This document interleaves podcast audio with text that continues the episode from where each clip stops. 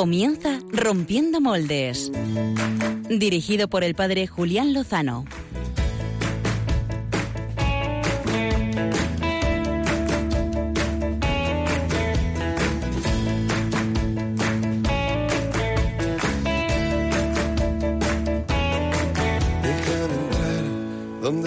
Tus sueños, donde tus anhelos. Muy buenas noches, queridos amigos de Radio María. Estamos aquí una vez más en Rompiendo Moldes para terminar el domingo, el Día del Señor, y hacerlo como Dios manda, haciendo, haciéndolo mirándole a Él, mirando a su iglesia, mirando a María y mirando tantas cosas buenas que el Señor nos regala y que nos ha regalado a lo largo de esta semana y seguro que también en este día, en este domingo, que queremos terminar con todos vosotros, si nos queréis acompañar, los próximos 55 minutos. Corazón empezó a latir, donde el corazón espera y siempre, donde el corazón busca tu raíz. Hace unos días proponíamos en nuestras cuentas de redes sociales, en Twitter y en Facebook, eh, qué tema querían los oyentes que nos siguen por esas redes eh, que abordásemos en este domingo 12 de noviembre. Uno de los temas posibles era el Día de la Iglesia Diocesana, que como bien saben los oyentes que han estado siguiendo estas últimas horas de, de retransmisión en Radio María, pues ha sido en esta jornada. También estaba el tema de, de la demografía suicida en la que nos encontramos, y es que tenemos una tasa de natalidad muy por debajo de lo necesario para que haya un relevo generacional. Al hilo de esta cuestión está todo el tema de la acogida de niños que por la razón que fuere no pueden seguir con sus padres, que también es un temazo y que abordaremos antes o después. Pero al final el elegido por todos vosotros ha sido que hablemos de los mártires del siglo XXI. Quedaros con nosotros.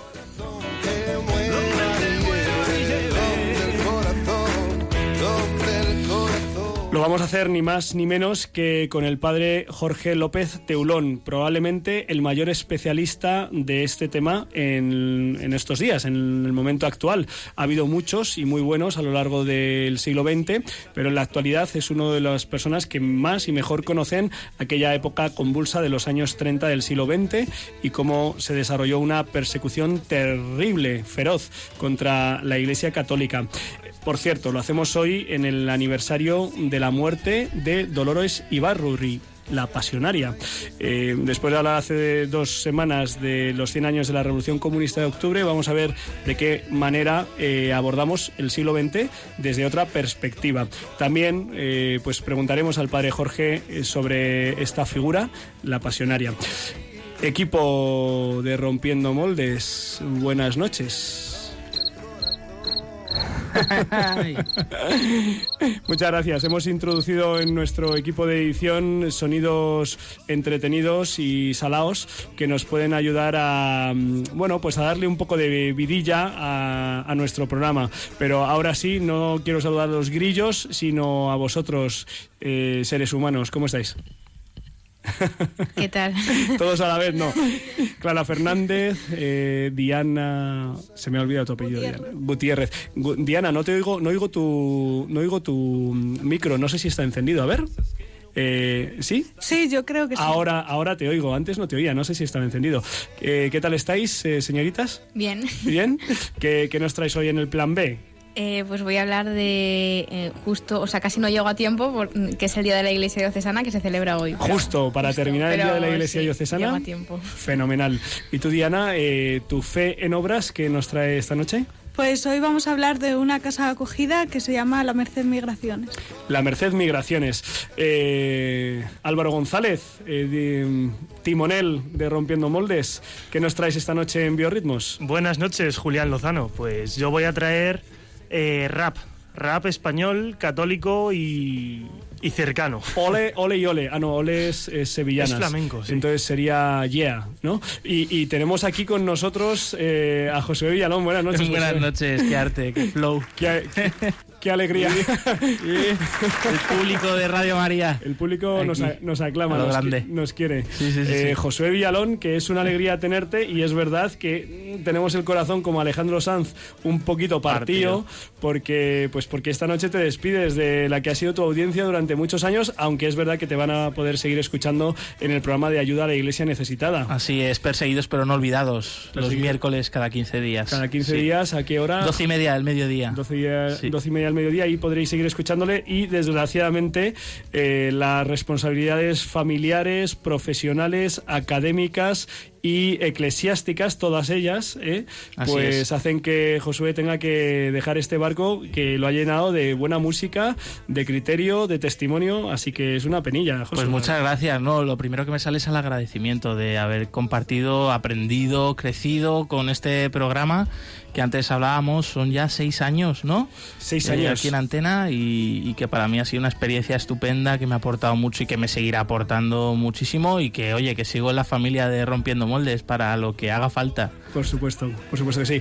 Javier Hidalgo, buenas noches, ¿cómo estás? Buenas noches. eh, no, por favor. No, no es necesario. Bueno, vamos a parar con estas cosas. Eh, buenas noches, ¿qué tal? Muy bien, muy bien. Oye, ¿qué, qué pregunta, qué tema, qué cuestión les has lanzado a nuestros amigos en Twitter? Bueno, pues como vamos a hablar hoy de los mártires del siglo XX, pues hemos, eh, nos hemos puesto en contacto, digamos, hemos mencionado en Twitter a varias congregaciones eh, religiosas que han tenido pues mártires y, y también a la gente que nos sigue habitualmente, que, mártires conocen ellos, que nos pueden contar de, yo qué sé, de los municipios en los que vivan, mártires que sean de esas zonas y demás. Bueno, alguno ha contestado, hemos tenido algunas respuestas y que luego pues las leeremos. Y si te parece, Julián, ya introducimos el hashtag para participar y también el número de WhatsApp.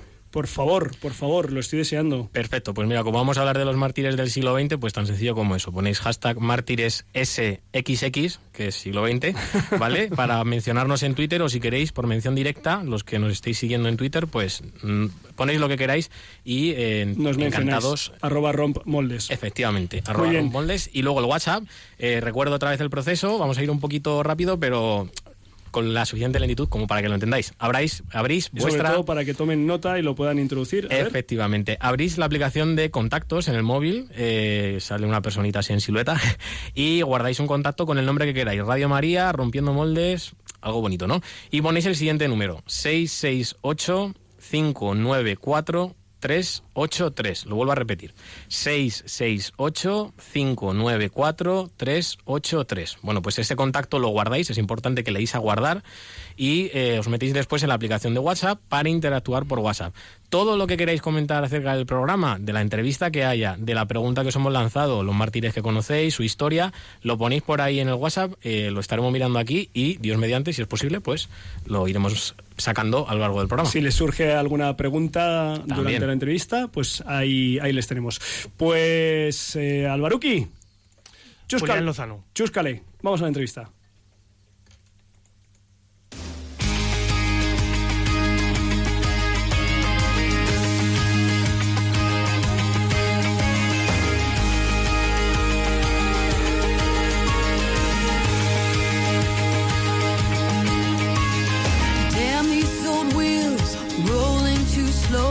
I stare down this wide line with so far to go. Headlights keep coming, loneliness humming along. Who poured this rain? Who made these clouds? I stare through this windshield, thinking out loud. Ayer sábado eran be- beatificados en Madrid, en la Plaza de Toros de Vistalegre, 60 mártires de la familia vicenciana. Y el pasado 21 de octubre, en el Templo Expiatorio de la Sagrada Familia de Barcelona, fueron beatificados 109 mártires de la familia claretiana, que por cierto fue la congregación más masacrada durante los años de la persecución religiosa. El pasado lunes 6 de noviembre celebrábamos la memoria de todos los mártires de aquella persecución que ya han sido reconocidos como tal por la Iglesia Universal. Más de mil, pero quedan muchos más. Para hablar de ellos contamos con uno de los mejores conocedores de este convulso periodo de la historia de España y de la Iglesia, el padre Jorge López Teulón, sacerdote de la Archidiócesis de Toledo, capellán del Colegio de la Orden de Nuestra Señora en Talavera de la Reina, autor de una quincena de libros, sobre todo biografías de santos y mártires, y postulador de las diócesis de Castilla-La Mancha de las causas de beatificación de los mártires de dicha persecución. Muy buenas noches, padre Jorge, muchas gracias por acompañarnos. Buenas noches. Mm, No lo he dicho, pero también mm, gran amigo y muy conocido por la audiencia de Radio María, donde has llevado durante años eh, un programa precisamente específico sobre esta temática, ¿verdad? Sí, y ahora también de la mano del padre Mario Ortega, pues eh, he vuelto otra vez. Ha venido el de Roma y me ha pedido una colaboración. y Los domingos por la mañana en Dies Domini de 8 a 9 quincenalmente, me parece, ¿verdad? Eso es, sí. Pues eh, con las últimas beatificaciones, Padre Jorge, eh, ¿a qué cifra asciende el número de mártires reconocidos de esa persecución religiosa en España en, en los, en los años 30 del siglo pasado? A 1875.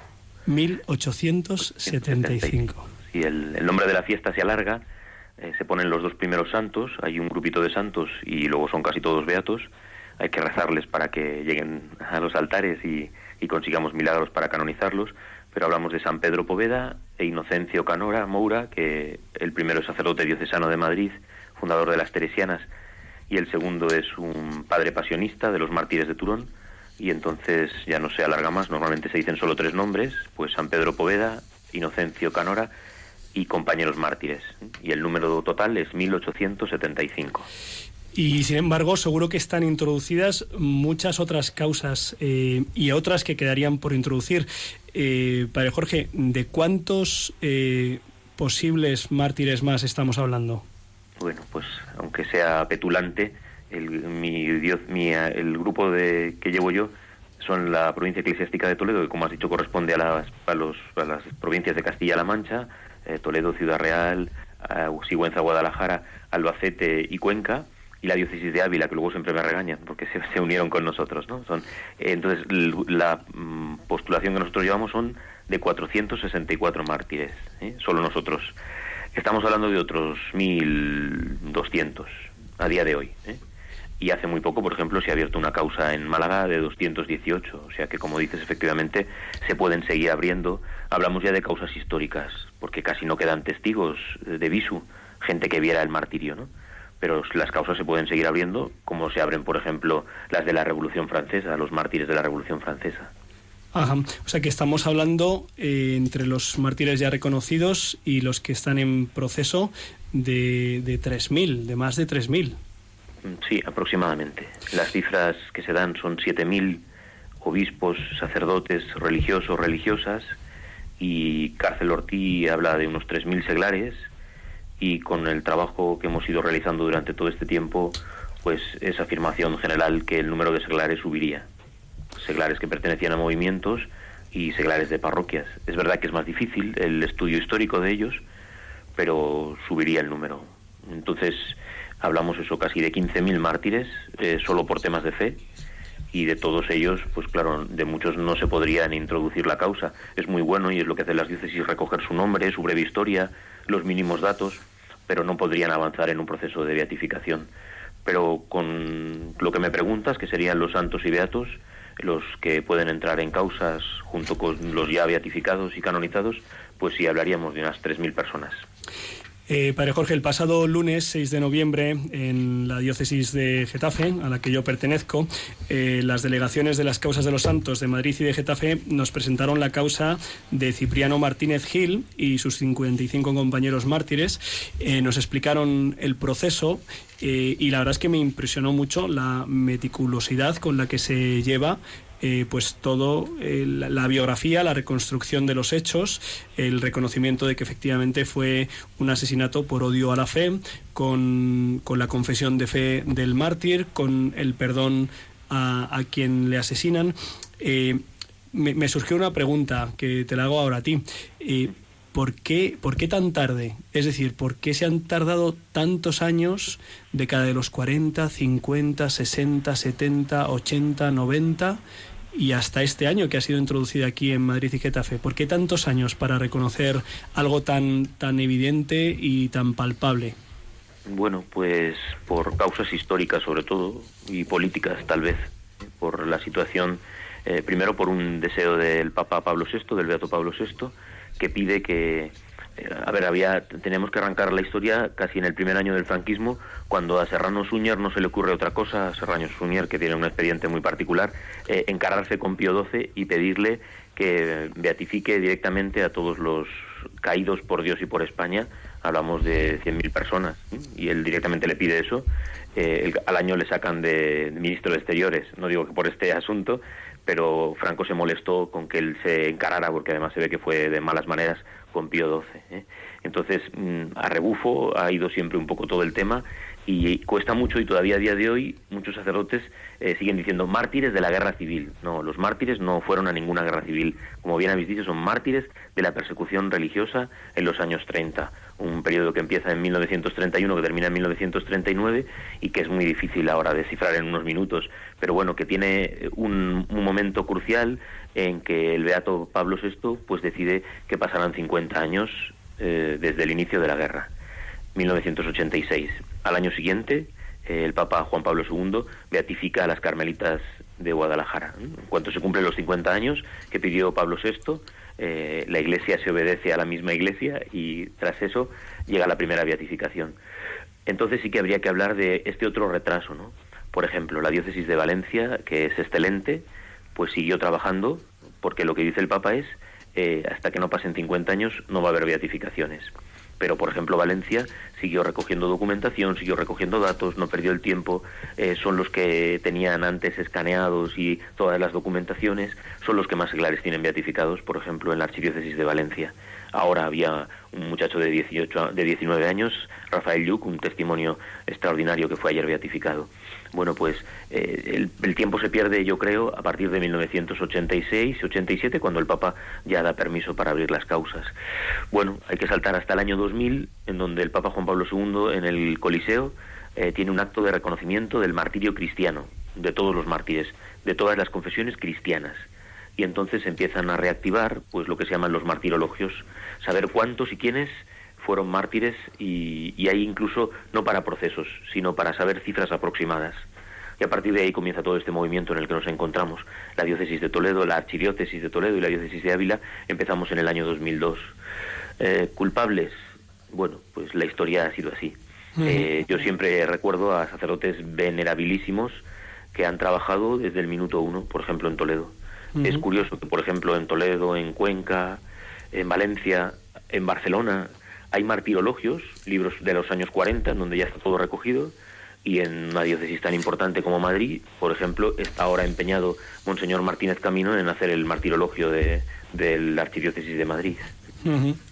eh, padre Jorge, eh, te quería preguntar de los cientos de mártires que conoces, cuyas vidas conoces y cuyos martirios conoces, eh, pues evidentemente da para, pues para una serie de programas durante varios años, como has compartido en Radio María. Pero ahora esta noche para los oyentes de Rompiendo Moldes, eh, te voy a preguntar por tres: el sacerdote mártir que más te ha impresionado, eh, la religiosa religioso mártir que más te ha impresionado y el seglar o la seglar que más te haya impresionado. ¿Podrías hacernos una una semblanza así mmm, esquemática?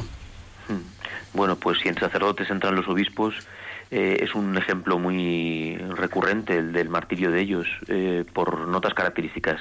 No huyeron de los lugares donde, donde estaban. Sabían que a lo mejor los sacerdotes seminaristas y novicios y no tenían tanta información, pero los sacerdotes y los y los obispos tenían claro que estaban siendo que estaban inmersos dentro de una persecución.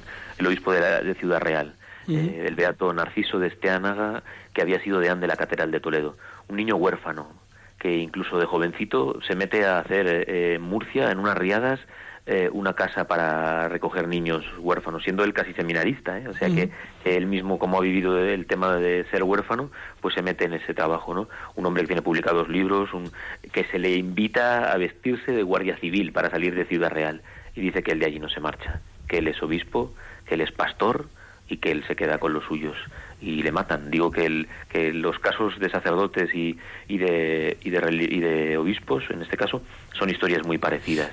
Acabo respecto, de relatar. Respecto al, a este obispo, creo recordar que ha habido un cortometraje con unos medios muy sencillos, pero que narran eh, cuando los lobos rugen, si no recuerdo mal, es el cortometraje sobre el martirio de este san, santo mártir obispo, ¿verdad? Además hoy con el tema del bendito Google pues se meten nombres y salen artículos, salen incluso hay algún libro que, que se puede leer entero. Y efectivamente este vídeo que dices que participó en las jornadas de Barbastro y que fue premiado como las otras veces que han participado, porque bueno, pues nos muestran también a través de la imagen, como dices, de una manera muy sencilla, pobre incluso, nosotros medios siempre son pobres, pero que te hacen una idea perfecta de, de ese momento del martirio, pues en una historia también muy similar, recogidos en una casa familiar, amenazados para que le entreguen, y como en las afueras de, de Ciudad Real le matan con su secretario. ¿Mm? Ahora mismo acabo de narrar en El Padre Nuestro, en la revista que tenemos en la diócesis de Toledo, pues el martirio de dos coajutores en Quintanar de la Orden. Entonces, eh, solo, solo esto, porque si no nos alargaríamos Sí. mucho, ¿no? Una Pero- religiosa, una religiosa Sí. mártir, eh, padre y un- Jorge. Y un, y un seglar, te- pero te decía, y, y asesinados los coajutores, asesinados en la misma parroquia, donde hoy se está celebrando la Santa Misa todos los domingos en la parroquia de, y todos los días de Quintanar Sí. de la Orden, allí, y eso pasa en muchos templos, ¿no? Bueno, pues eh, nosotros tenemos una religiosa que está en proceso, que le hemos, la llamamos así la, la colve toledana, ¿no? porque es un caso muy parecido. Es religiosa de San Enrique de Osó y está en Valencia. Eh, vuelve a Mora de Toledo, pues como todas, todas las religiosas, eh, tienen que salir de sus conventos, las invitan a irse a sus casas, a veces unas se llevan a otras si son mayores, esta llega a Mora de Toledo a su casa familiar. Van a matar a tres hermanas que son catequistas en la parroquia. Una de ellas eh, ella es mamá y tiene hijos pequeños. Uno de sus niños después va a ser sacerdote de nuestra diócesis, todavía vive, y la, se llama hermana Cándida del Sagrado Corazón. Está escondida porque no saben que está allí en Mora y cuando oye que se van a llevar a sus hermanas carnales, eh, hermanas de, de sangre, pues sale escondida y dice que ofrece su vida por la hermana que está casada. Y aceptan ese intercambio, como pasó con el padre Colbe. En esos sitios, como pudo, como pudo pasar con Colbe, los podían haber matado a todos, pero efectivamente aceptan el intercambio y esa religiosa pues ofreció su vida por su hermana carnal. ¿no? Eh, hechos de, de, de entrega y, y de generosidad eh, son constantes en todas las religiosas y un seglar pues eh, también son un montón los que nos han ido presentando eh, la iglesia pues este mismo de ayer eh, el beato Rafael Llull es un muchacho con 19 años con 19 años ¿eh? y, y que, que muchas veces ahora nuestros chavales están un poco en babia pues esa juventud fuerte católica ¿eh? pertenecía a las congregaciones marianas de la medalla milagrosa entrarán en la farmacia donde él ya estaba trabajando, blasfemando. Él dice que ahí, además con fuerza, que el que está regentando el negocio es él y que ahí no se, no se blasfema. Eh, pide que no arranquen un cuadro de la Virgen, se lo llevan lo- y lo fusilan, pero con 19 años. Pero conservamos una carta cuando tiene 10 años. Él está estudiando en un colegio jesuita y le escribe a su mamá, son las fiestas de la Pascua, como en Cataluña, pues en Valencia hacen los pasteles, es la mona de Pascua, que son unos pasteles de chocolate, y, y escribe a su mamá, eh, te escribo para felicitarte por la Pascua de Resurrección, pero no, no, no, guárdame la Pascua, guárdame la mona, que yo quiero, que yo quiero comerme la mona, ¿no? Eh, la, la, la sencillez de un niño, un niño al que le gusta el dulce, como a todos los niños, ¿no? Luego conservamos otra carta, antes de ir al fusilamiento, que le dice a su madre, no llores por mí, en el cielo nos vemos. Los mártires nos hablan constantemente de ir al cielo y su testimonio es impresionante, ¿no? Con la naturalidad, con la sencillez, un niño que crece, que crece en la fe y un niño hombre que se entrega por Cristo cuando le piden y le reclaman la vida. Pues eh, ciertamente impresionantes estos tres botones de muestra de esos 1875 mártires ya reconocidos, eh, algunos, eh, muchos beatos, algunos santos, y, y de esos 1.200, más de 1.200 que están introducida su causa y algunos más que están por introducir. Nuestro colaborador eh, José Villalón eh, quiere intervenir y hacerte una pregunta. Buenas noches, padre Jorge. Mm, Bueno, es también un poco una reflexión así en alto. Eh, quería recordar a uno de esos eh, 1875 beatos mártires eh, y también para hacer presente como estos, eh, estas personas realmente, eh, además de, de ser un testimonio de fe tan fuerte, ¿no? pues que son parte de nuestra, incluso de nuestra familia, ¿no? y que tenemos que sentirlos eh, tal cual, ¿no? y que esto ha sido algo muy reciente y que nos llega muy directo y por eso la fuerza también de su testimonio. Y yo quería recordar al Beato Aurelio María, uno de los mártires de Almería, hermano de la Salle, eh, que de hecho pues es familiar mío, ¿no? Eh, tío abuelo de mi padre, eh, su nombre de pila se llamaba, es Bienvenido Villalón, ¿no? Y que en casa le, le tenemos muy, muy presente y que rezamos mucho, y pedimos su intercesión y que, bueno, pues ojalá eh, algún día pues pueda llegar, llegar a ser también nombrado santo, pero que para nosotros pues es un testimonio muy, muy grande que para mí personal, personalmente desde pequeño pues pues me ha ayudado mucho, ¿no? A saber de dónde vengo, ¿no? Y, cuál es eh, la altura mm, de vida a la que Dios me llama hoy, ¿no? Mira, hay una vinculación afectiva que es la de la sangre, claro, que pertenezca a mucha gente, porque luego por la pregunta que hacías antes, ¿por qué no se hicieron antes los procesos? Porque hay un primer momento en el que en todas las familias había mártires. Nadie nadie presumía humanamente, ¿no? Porque todo el mundo tenía mártires, ¿no? Esa vinculación afectiva por la sangre, que por cierto, tuve la suerte, el privilegio el pasado 6 de noviembre de estar en Almería y allí han llevado a tu paisano, a tu, perdón, a tu familiar, le han llevado a- al Cabo de Gata. El obispo de Almería ha hecho una iglesia de mártires en el Cabo de Gata, en las Salinas, en San Miguel de las Salinas, y ahí ha llevado a todos los mártires de Almería para ser venerados, y allí estaba la tumba de tu familiar, del hermano Villalón, ¿no? Para que cuando tengáis ocasión vayáis allí a, a venerar sus restos, que antes estaban en la Catedral de Almería, pero ahora ha hecho esto, ¿no? Pero luego esa otra vinculación, mm, mm, los mártires son de la Iglesia Universal cuando son santos y ahora es verdad que como beatos pues de toda la Iglesia de España no y, y por eso nos encomendamos a ellos y por eso nos fortalecemos con su ejemplo y somos familia somos familia de los santos nosotros caminamos hacia el cielo y ellos nos esperan allí entonces esa vinculación eh, de, martirio nos tiene que hacer que esa sangre derramada también es nuestra sangre Eh, padre Jorge, vamos a dar el teléfono por si quiere eh, algún oyente eh, participar, intervenir. Es el 91005 9419. Eh, repito, 91005 9419. Eh, padre Jorge, eh, yo creo que además de las historias impresionantes de los miles de mártires, eh, un dato que no deja a nadie indiferente es el hecho de que no consta que ni un solo de estos perseguidos eh, invitados a apostatar lo hicieran. Eh, esto, esto sigue siendo así. Estos son los datos que yo tenía cuando he escuchado y he estudiado esta cuestión de la persecución del siglo XX. Así es. Es un autor francés, Paul Claudel, el famoso poeta Paul Claudel, que hace una oda a los mártires españoles. Porque hay una sorpresa generalizada, pues porque, bueno, pues estamos hablando eh, de, de hombres y mujeres, de seres humanos, que claro que podían, que claro que tendrían miedo cuando se enfrentasen al martirio y que claro que, pues, pudieron haber apostatado. De hecho, desde el principio, en las persecuciones de Roma, eh, está ese problema de, no, no apostato, pero sí que ofrezco incienso a los dioses, pero, pero por dentro hay un apostato. Y termina diciendo la iglesia, no, eso no puede ser. Usted está haciendo un acto público y al, ofrecer incienso a los O sea, que eso es desde el principio, ¿no? El tema de las apostasías. Ha habido ese gran lío con la película de Silencio, ¿no? Por mostrar una apostasía frente a miles de miles de seglares y de misioneros mártires en la persecución del Japón. Pero aquí, ¿por qué podemos decir no hubo una sola apostasía?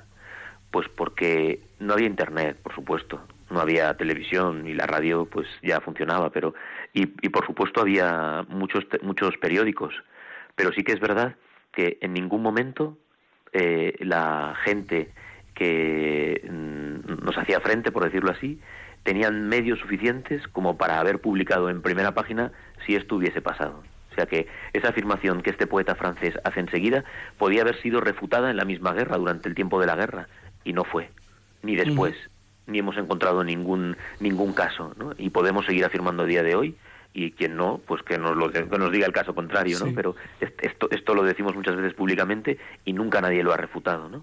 Eh, no- Uno no puede controlar todos los datos ni todas las diócesis, pero es una afirmación, como dices tú, que conocías porque es muy pública, ¿no? Y no hubo una sola defección que es muy fuerte, ¿eh? Sí. porque eh, hablamos de fusilamientos, yo muchas veces utilizo una expresión eh, un poco fría, ¿no? Eh, es, es un tío y lo matan, ¿no? Y, ya está, ¿no? Pero hay tormentos atroces, ¿eh? hay, otro, hay otros martirios que son atroces, ¿no? Y, y, y luego gente que estuvo en la cárcel muchos meses.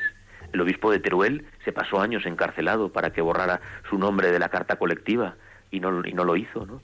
Entonces hubo gente que mm, con presión psicológica eh, podía haber echado un paso para atrás, ¿no? Luego pasará durante el tiempo del comunismo, hay incluso obispos a los que se les trastornó psicológicamente, les sacaron en la tele renegando y luego les les sacaron de la cárcel y ellos pues acabaron pues muy pues mal porque ya los habían trastornado con electricidad y otros medios. En la guerra, en la en los días de la guerra y en toda la persecución religiosa no hubo una sola, nadie renegó de la fe en el momento del martirio. En el momento del martirio, ¿eh? la afirmación es esa, ¿eh? que los que murieron mártires no renegaron de la fe. Otra gente se escondió y escapó, muchos sacerdotes se salvaron, ¿no? Eso es absolutamente legítimo. ¿eh? Sí. Hablamos, de, hablamos de los mártires y no hubo una sola defección.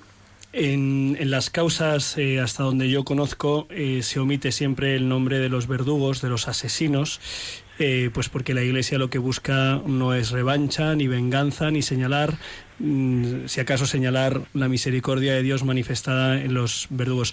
Hoy hace 28 años que murió la pasionaria. Eh, sabemos por el testimonio del padre jesuita Pedro Miguel Lamet que la pasionaria recibió la confesión sacramental antes de morir, lo cual ciertamente nos alegra y rezamos por su alma. Pero también sabemos que en los años 30 tuvo una actitud contraria y muy violenta contra la Iglesia. No sé si consta de algunos de estos mártires que han sido reconocidos que, que Dolores Ibarruri tuviera responsabilidad en, en, alguna de estas cuestiones. Si prefieres no responder a la cuestión, pues estamos en confianza. ¿eh? Sí, no, no tengo ningún problema. Lo primero eh, es lo, que, lo primero que decías. Mira, la Iglesia, pero desde el principio del cristianismo, decimos, pero hasta San Pedro y San Pablo, ¿no? Que murieron bajo el imperio de Nerón. Uh -huh. Pero ¿quién le cortó la cabeza a San Pablo? Ni idea. Pues a la Iglesia no le ha importado, sino como dices, para rezar por la conversión de los asesinos. Y así seguimos. Fíjate lo que hacía don Jaime Colomina, que todavía vive, el sacerdote que llevaba aquí las causas de los mártires. Los estadillos oficiales de la causa general al final llevan el nombre de los asesinos, con nombres y apellidos, hay causas judiciales. Él había cortado la última fila para que cuando la gente de los pueblos viniera a pedir información lo viera todo, donde les mataron, cuando les mataron, qué día les mataron, donde estaban enterrados, pero no vieran el nombre del para evitar venganzas, ¿no? Eso lo ha hecho siempre la Iglesia. No nos interesa, pero claro, para que haya un asesinado tiene que haber un asesino uh -huh. y por él rezamos. Respecto a la pasionaria, pues hay episodios absolutamente tremendos. El primero es que se dice, el, el último libro que se ha escrito, que se llama Con la piel de cordero, eh, se dice que Carrillo asesinó, estranguló a su primera mujer y la enterró en la casa de la pasionaria, ¿eh? Pero respecto a lo que me dices, pues por ejemplo, eh, los últimos cuatro benedictinos que fueron beatificados en Madrid eh, hace ya dos años, yo creo que fue, pues eh, la pasionaria intervino eh, evitando que se quemase el edificio, pero no hizo nada porque no se llevasen a los a los religiosos, a los benedictinos de la calle San Bernardo de Madrid. aquí mismo yo he oído relatos de primera persona a una religiosa Bernarda que en la cárcel, pues con una vela, pues a las religiosas, a las que sabían que eran monjas, eh, una, perdón por lo, a los oyentes, pero les hacían sacarse los pechos y con una vela se los quemaban, ¿no? Y esta que era muy pizpireta, pues eh, antes de que llegaran hizo como que se mareaba y se tiró al suelo como para que no...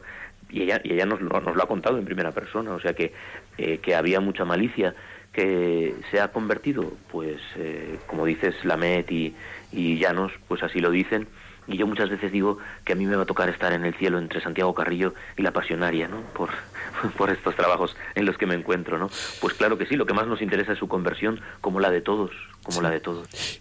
Eh, creo que tenemos ya una, una llamada. Mm, sí, buenas noches. Hola, buenas noches. Sí, adelante, le escuchamos su pregunta. Bueno, voy a ser breve porque hay mucha gente esperando. Nada, quería dar mi testimonio de que este año fui en peregrinación a Barbastro. A raíz de ver la película de Un Dios Prohibido, pues me entró como una inquietud de ir allí y bueno, vine muy edificada porque esa, diócesis, esa ciudad fue especialmente martirial. Uh -huh. Los claretianos, los benedictinos del Puello, el ceferino, el, el, gitano, la verdad que recomiendo a todo el mundo que vaya allí. Pues eh, yo también he tenido... Y respecto, y respecto a lo de la pasionaria, y Carrillo también pidió la confesión a última hora y el hijo no quiso que pasara el sacerdote. Bueno, San Pablo también mató a los cristianos y es una de las columnas de la iglesia, ¿no? Lo importante es que el, el arrepentimiento final, lo que hayan hecho, el Señor tendrá misericordia de ellos. Pues eh, también nos unimos nosotros. Gracias, Cristina. Eh, no, no, ha sido exactamente una pregunta, Padre Jorge. Creo que a través de redes sociales eh, Javier Hidalgo tiene algún comentario que aportar. Eh, sí, eh, buenas noches, Padre Jorge. Bueno, no, pues nos comentan eh, por las llamadas telefónicas también vamos a mencionar, ¿no? Que nos ha llamado Orlando, que es un diácono permanente de Madrid, que él nos decía que, bueno, que, que tengamos, o sea, que utilicemos de alguna manera bien el lenguaje, ¿no? Cuando hablamos de mártires de la guerra civil, que no los llamemos así, sino que los llamemos mártires de la persecución religiosa, ¿no? Porque él nos comentaba, ¿no? Desde su punto de vista que no murieron en una trinchera, ¿no? Murieron por algo muy grande, ¿no? Pero eh, perseguidos por su fe, ¿no? Y también eh, María Luisa, que nos ha llamado mencionándonos a tres mártires, eh, Bartolomé Muñoz, Antonio Rodríguez, el otro no, no hemos podido cogerlo bien, pero bueno, para que queden aquí reflejados, ¿no? Y luego ya en, en WhatsApp, voy a ser muy breve, en WhatsApp y en Twitter también tenemos alguna mención. Eh, Roberto, que nos suele escuchar, pues nos recuerda a las mártires que me parece que han beatificado o canonizado, no estoy muy seguro, hace poco, eh, hijas de la caridad en Leganés, eh, de, de la familia vicenciana de San Vicente de Paul. Sí, ayer. Y también... tenemos aquí a Margarita García Giner, esto es en WhatsApp, que también nos, nos habla de su eh, beato mártir, que es, eh, perdón, Bartolomé Rodríguez Soria. Eh, también pues le mencionamos y luego ya si os parece salpicamos un poquito más con los comentarios que tenemos en Twitter. Muy bien, pues eh, así podemos despedir al padre Jorge López Teulón, eh, postulador de las causas de beatificación de los mártires de la persecución religiosa en España en el siglo XX. Es un nombre largo, eh, pero es un nombre preciso. Sí, ya hemos recordado a lo largo de la entrevista y también en la introducción que nuestros hermanos no combatieron en ninguna guerra, salvo la guerra de la santidad, y que fueron asesinados por ser cristianos, por ser sacerdotes, por ser religiosos, y por eso pues eh, les elevan a los altares, no por luchar en ninguna guerra. Eh, padre Jorge López Teulón, muchísimas gracias por estar con nosotros esta noche en Rompiendo Moldes, en Radio María, que es tu casa, y muchísimas gracias por esta labor que nos ayuda a todos a intentar seguir siendo nosotros testigos en el día a día. A vosotros por hablar de los mártires. Un abrazo. Pues eh, bueno, mm, tendríamos como 1875 programas, más 1200 más de las causas que están introducidas, pero tenemos que eh, dar el siguiente, la siguiente marcha, que es eh, la marcha que nos trae el Plan B de Clara Fernández.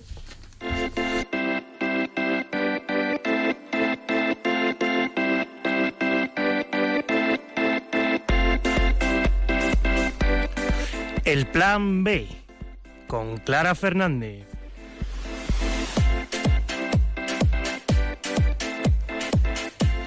Somos una gran familia contigo. Con este lema, las diócesis españolas han celebrado hoy el Día de la Iglesia Diocesana.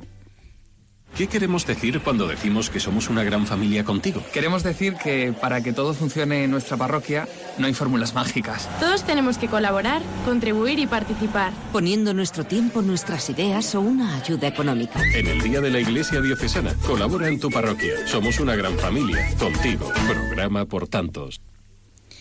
Las parroquias son parte esencial de la vida de un católico. Acompañan en todo momento, forman en la fe, ayudan a los necesitados. La Iglesia es en definitiva una gran familia, pero necesita la colaboración de sus fieles para seguir sirviendo a todos. Por eso en esta jornada se invita a ayudar a nuestras parroquias aportando nuestras cualidades, tiempo o dinero. Todos los católicos tienen que trabajar juntos en su labor y por su sostenimiento. Este día las diócesis españolas también presentan un informe de las cuentas del año, sus ingresos y sus gastos y la memoria de actividades realizadas durante el curso en el ámbito caritativo, educativo y cultural. Hablamos de cifras. La Archidiócesis de Madrid ingresó el año pasado más de 86 millones de euros, de los cuales la mitad fueron aportaciones de los fieles mediante colectas, donativos, caritas parroquiales, etc. Según los datos recogidos en la memoria de actividades de la Iglesia del año 2015, en toda España hay más de 18.000 sacerdotes y 23.000 parroquias, sin contar el número de religiosos, catequistas y otras personas que trabajan por la Iglesia. Marina ha hecho el camino de Santiago con su parroquia. Ramón ha sido tratado con la dignidad que le corresponde.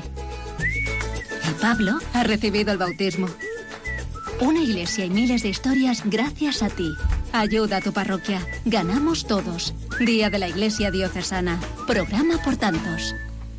Gracias al trabajo que cada uno de ellos realiza en la Iglesia, todos los años se celebran decenas de miles de bautizos, comuniones y matrimonios y se ayuda a cientos de miles de personas necesitadas a través de los centros sociales y asistenciales con los que cuenta cada diócesis, a quienes va destinada la mayor parte de la aportación económica. En el Día de la Iglesia Diocesana se hace un llamamiento a la colaboración de todos los fieles, porque todos somos Iglesia y formamos una gran familia diocesana para dar gracias a Dios por las parroquias y así, gracias a la, a la oración y a la ayuda económica, la Iglesia podrá seguir anunciando el Evangelio y llevando a cabo su extensa labor. Pues en eso estamos. Muchas gracias, Clara Fernández, por recordárnoslo, por darnos Muchas gracias, Javi Hidalgo. Sí, señor. Ha sido lo mínimo que podemos decirle a Clara Fernández. Y, y, esta fe que nos comentaba Clara Fernández, que es necesario que todos aportemos nuestros talentos, nuestros carismas, nuestros recursos, nuestro tiempo, nuestros dones, eh, pues eh, se hace obras, está en obras, está en construcción y nos lo recuerda ahora nuestra amiga Diana.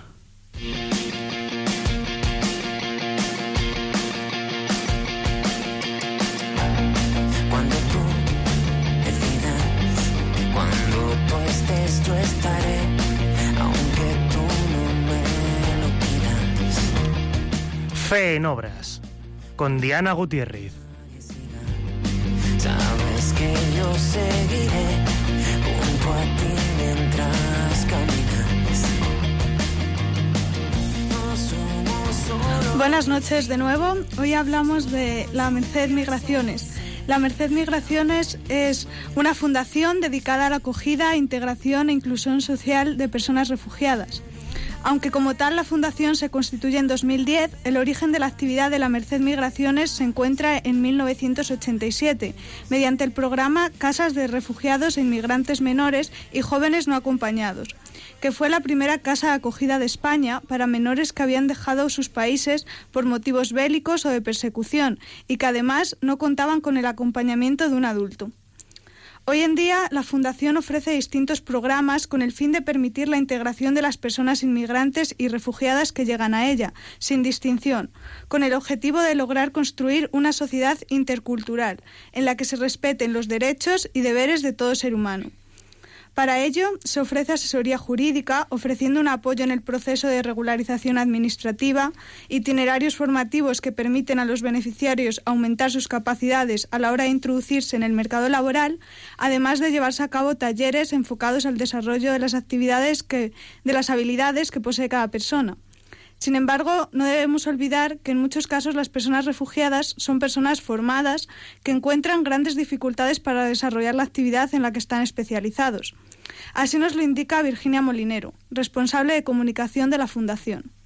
Ella se encarga de la integración, en la maneja, eh, ¿cómo se llama?, cursos, idiomas, y, y saber hablar español o castellano correctamente con la calle, porque muchas personas que llegan y que en su país pues eran eh, pues tenían eh, algunas profesiones, eh, estaban en la universidad o habían trabajado en otras cosas. Cuando llegan a España, toda esa toda esa experiencia, eh, pues parece que no que no vale, ¿no? Y tienen que redemostrar todo lo que han aprendido y lo que saben hacer allí. Entonces, pues bueno, muchas veces trabajan en empleos menos cualificados de lo que ellos realmente están preparados para trabajar.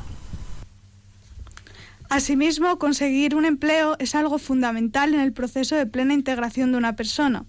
Para ello, la Fundación promueve la empresa de inserción Puentes para la Inclusión, que facilita el empleo a personas en riesgo de exclusión social, promoviendo su paso al empleo ordinario una vez conseguidas las competencias sociolaborales necesarias. Sin embargo, el principal obstáculo para la inclusión social y laboral es el desconocimiento del idioma un problema de vital importancia que intenta solventarse desde los distintos centros de acogida. Así nos lo cuenta Jean, un joven refugiado procedente de Guinea. Se encarga de la integración, en la maneja, eh, ¿cómo se llama?, cursos, idiomas, y, y, saber hablar español o castellano con, correctamente con la calle, porque si eso, si eso, ellos no pueden tener la garantía que te pueden meter en un trabajo que nunca no vas a saber hacer este trabajo, porque si yo no, no hablo el idioma, ¿cómo podré trabajar?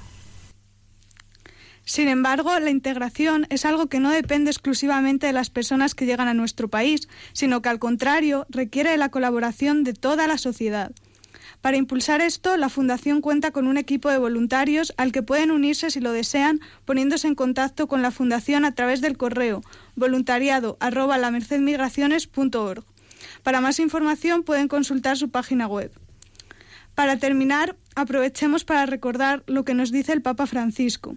El camino privilegiado hacia la paz es reconocer en el otro no un enemigo que hay que combatir, sino un hermano que debemos acoger.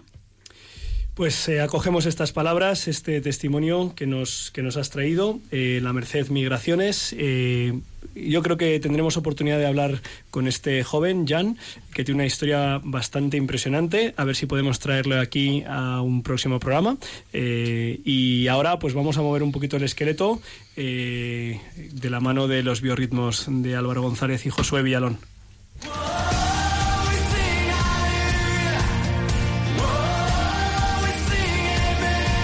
Biorritmos con Josué Villalón y Álvaro González.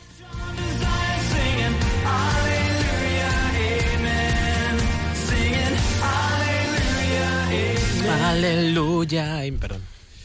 Bueno, Sí. ¿eh? hola, hola, hola. ¿Qué se cuece por aquí, amigos rompedores? Pues eh, ya ves lo que estamos compartiendo esta noche, pero ahora supongo que nos moverás un poquito el esqueleto, ¿no? ¿O qué?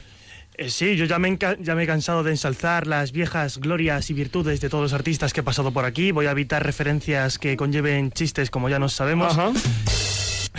Y como os decía, el grupo de hoy es, eh, está llamado a dejar huella en los anales de, de los biorritmos, porque eh, es poco común que traiga aquí a raperos, y sobre todo raperos católicos.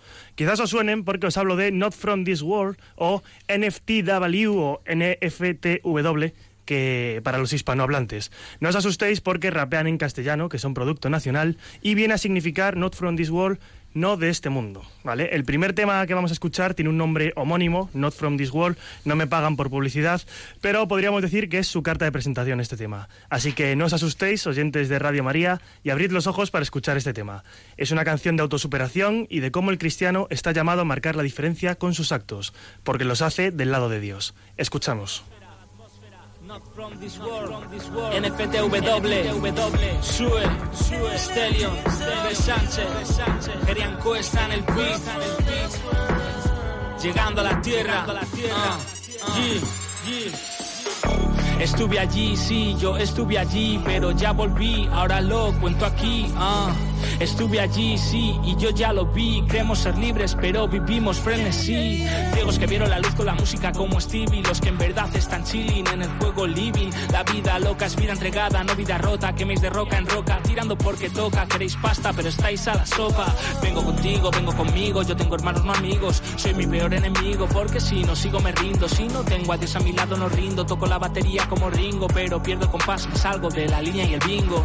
Buscando el agua como rango, pero no me sacio. Me quedo solo bailando el tango. Los cuatro reyes magos venimos a adorarlo. Yo no soy de este mundo, vengo del esta radio, donde cielo y tierra se unen, el límite extraplanetario. Not from this world. No somos de este mundo. Not from this world. Es algo más profundo. Surface, but we know it ain't a place touching your souls, making them tremble like an earthquake. Not from this world. No somos de este mundo. Not from this world. Hey, hey, Dándolo todo en cada track, en cada show. NFTW, not from this world. Me vació por dentro y os NFTW, Not From This World, nació como grupo en 2015, integrado por los raperos Sergio Fres Sánchez, Stellion, Gerianco y Sue, más conocido como Josué Villalón. Me suena. Ellos decidieron constituirse como grupo después de bastantes colaboraciones y trabajos juntos. El nombre del grupo ha sido tomado del Evangelio de San Juan, una lectura que dice... No ruego que los retires del mundo, sino que los guardes del mal. No son del mundo, porque tampoco yo soy del mundo. Conságralos en tu verdad. Tu palabra es verdad. Como tú me enviaste al mundo, así, así los envío yo también al mundo. El siguiente tema de esta noche es menos eléctrico que el anterior y más pausado para que no eh, reviente oídos, si Josué nos lo permite. Adelante. Se llama Not Run Away, que viene a significar no huyas. Y en sus, en sus letras se mezclan con unos ritmos muy del estilo del soul que produce Jerry. Eh, es una canción que nos llama a la esperanza en el mundo que nos ha tocado vivir, que desprecia y reniega de Dios y que nos afecta a nosotros como cristianos dejándonos de lado. Es algo que nos tiene que dar igual, porque nuestra vida siempre es para Dios y lo que importa es nuestra relación personal con Él.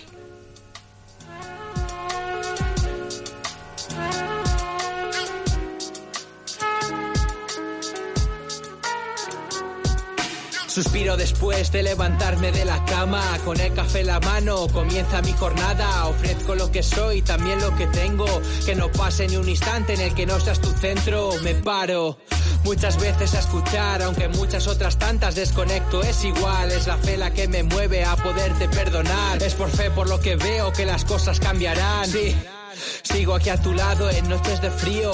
No hace falta que te diga que en ti confío. Como una planta gota a gota me riegas en la oración. Poco a poco complemento esta fe con mi razón. Aunque caiga me levanta, siempre es igual. Esas huellas en la playa no son mías para empezar. Me has llevado entre tus brazos cuando no podía más. Aunque en muchas ocasiones te dijera dónde estás.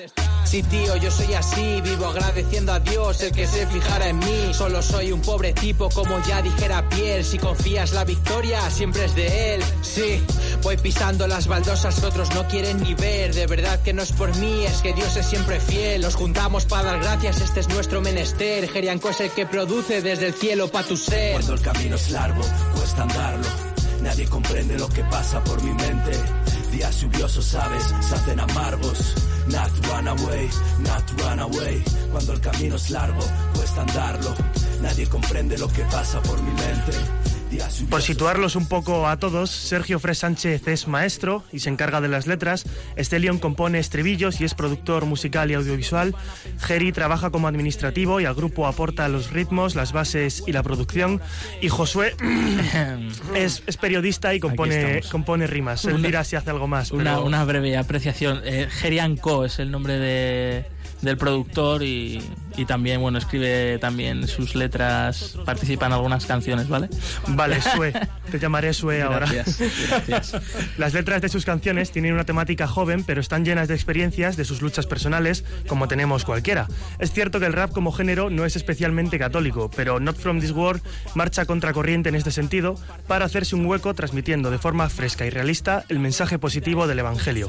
Eh, podéis escucharles y seguirles en redes sociales, Spotify, YouTube, Instagram, Twitter y actualmente están produciendo el que será su primer disco, que podéis participar en el crowdfunding que están impulsando estos días para sacarlo adelante y financiarlo. Eh, nuestro último tema de esta noche nos habla precisamente de esas luchas que afrontamos los cristianos y que comentábamos, incomprendidos en un mundo que ha perdido del horizonte la verdad de Jesucristo. Se titula Rompe mis barreras que igual que nosotros rompiendo molde, rompemos moldes, pues cuenta cómo el encuentro con Jesús se puede convertir para nosotros en una relación personal que nos sostenga, que con confianza y oración en toda nuestra vida. Así que suena en Radio María, Not From This World, Rompe mis barreras. Ando esperando que pare de llover, sentado en un banco sin saber qué hacer. Renazco de las cenizas como un ave fénix. Tú decides si te quedas o te vienes. Le damos duro, bien duro al rap de siempre. Rayamos el vinilo si hace falta con los dientes. Amamos esta shit, nos une lo mismo. Si no, ¿cómo te explicas que salga este pepino? Dios escribe recto en renglones torcidos. El espíritu da vida a este corazón podrido, más profundo y más sincero. Conecto con los míos. Yo no sé de reglas, tío, el amor está primero. Ni leyes ni normas que merezcan la pena. Aquí da igual como seas. Rompe mis barreras y mis miedos, Señor. Quiero encontrarme contigo. Quiero ser humilde, amar y ser testigo. Me mantengo fresco como el pescado de mi barrio. Como Sergio, seguimos dando el callo. No soy un rapper haciendo rap cristiano. Primero soy cristiano y lo del rap es secundario.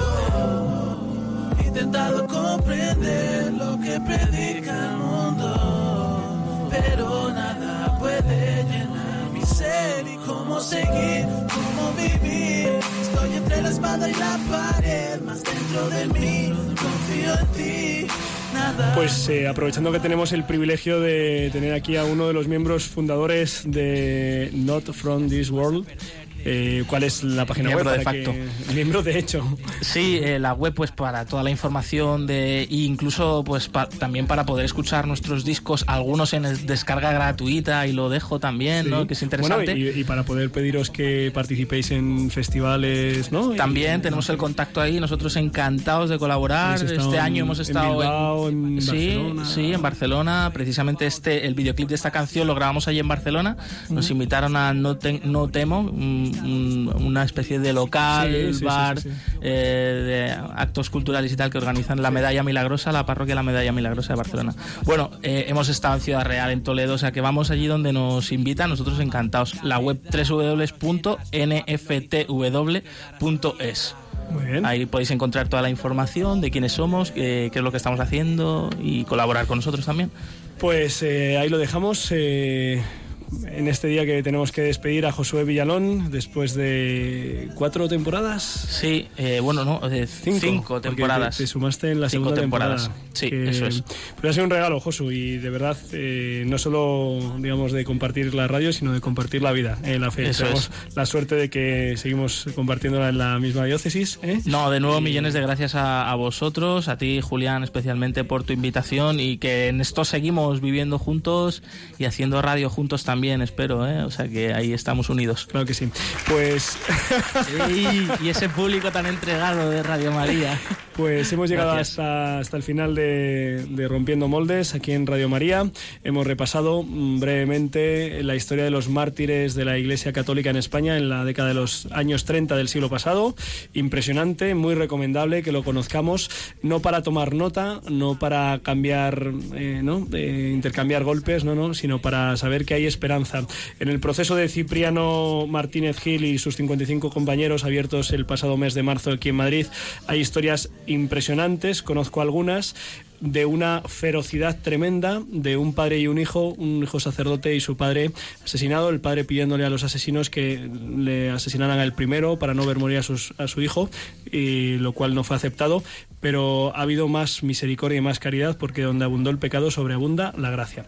Nos vamos, eh, Álvaro González eh, al control, Javier Hidalgo en las redes sociales, tejiendo red, eh, Álvaro, digo, Josué Villalón y luego la, señor, la, la parte femenina, Clara Fernández en su plan B y Diana Gutiérrez en Fe en Obras. Eh, les saluda el padre Julián Lozano, nos vemos dentro de dos semanas y recuerden que con el Señor seguro lo mejor está todavía por llegar. Un abrazo.